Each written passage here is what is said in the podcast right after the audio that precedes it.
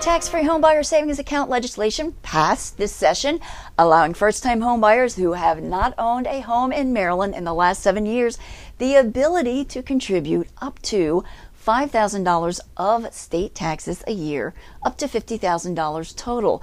The money can be used for any down payment or closing cost listed on the settlement sheet. It's Friday, May 14th, 2021. I'm Kimberly Barton of Kinetic Realty with your Annapolis Real Estate Report, your weekly snapshot of what's happening at a local level here in Annapolis. Under the new residential rental property law that just passed, Landlords must test the well water in residential rentals with well water every three years. And if a well is contaminated, it is incumbent upon the landlord to take one of three choices provide a potable water source at their expense, completely remediating the contamination, or providing the tenant the option to terminate the lease. Landlords that fail to test their well every three years will be subject to a fine up to $1,000. There are 156 homes active for sale in all zip codes of Annapolis. 45 homes were listed for sale since last week's report. 36 homes are coming soon. 25 homes went under contract. 31 homes are temporarily off the market. 18 homes moved to pending. And 33 homes sold over the past week. The highest priced home to sell this past week was this mid century waterfront in Bywater Estates for $1,495,000.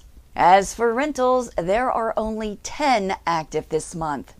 10.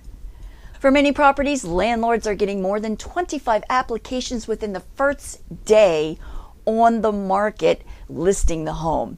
They are also being highly selective, weeding out those with low credit scores under 680, those with pets, those with vouchers, and even asking the tenants to compete by offering more than the asking price and requiring longer lease terms.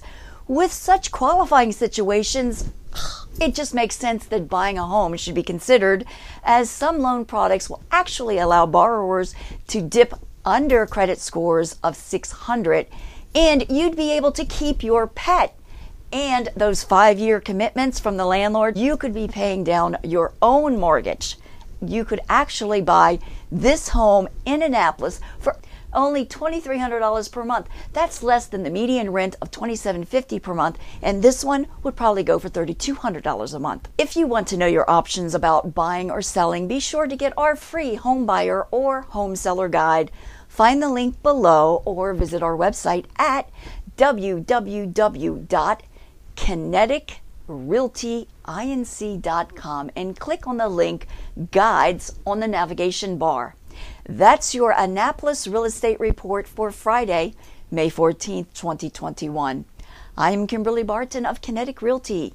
Be sure to follow us on social media and subscribe to our podcast. Thanks again for tuning in, liking, sharing, and subscribing. Enjoy your weekend, and I'll see you next Friday.